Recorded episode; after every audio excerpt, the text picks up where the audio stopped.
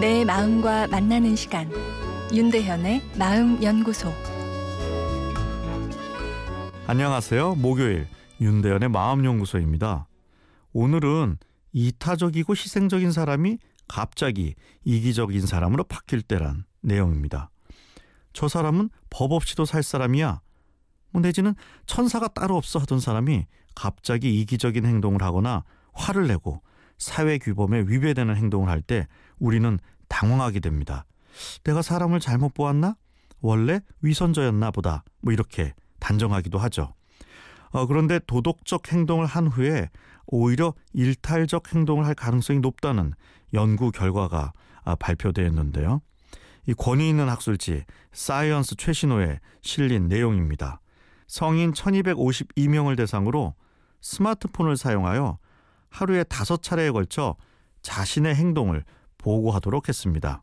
내용은 선행이나 친절 또는 악행이나 불친절을 베풀거나 당하거나 또는 목격했는지를 기록해 문자로 알리도록 한 것인데요. 결과는 친절이나 선행을 받은 사람은 그 당일에 그렇지 않은 사람보다 10%나 많게 타인에게 선행을 베푼 것으로 나타났습니다. 선행을 받은 긍정적인 감정이 이 전염 효과를 일으켜 타인에게도 긍정적인 행동을 하도록 한 것이라 볼 수 있죠.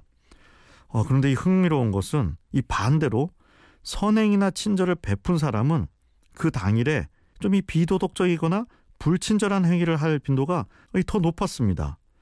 어, 왜 그런 것일까요? 아, 연구자들은 선행을 했다는 도덕적 우월감이 오히려 도덕성을 악화시키지 않았나 추측했는데요. 이유야 어떻든 이 선하고 친절이 가득한 사회를 만들기 위해서는 우리가 서로에게 친절이란 마음을 전염시켜야 한다는 내용이 되겠습니다.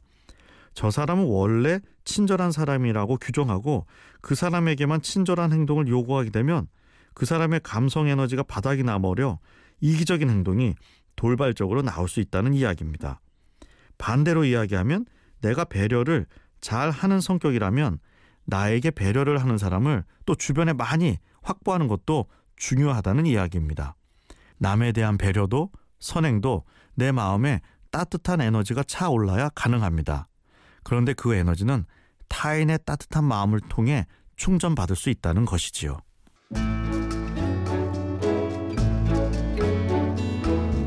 윤대현의 마음연구소.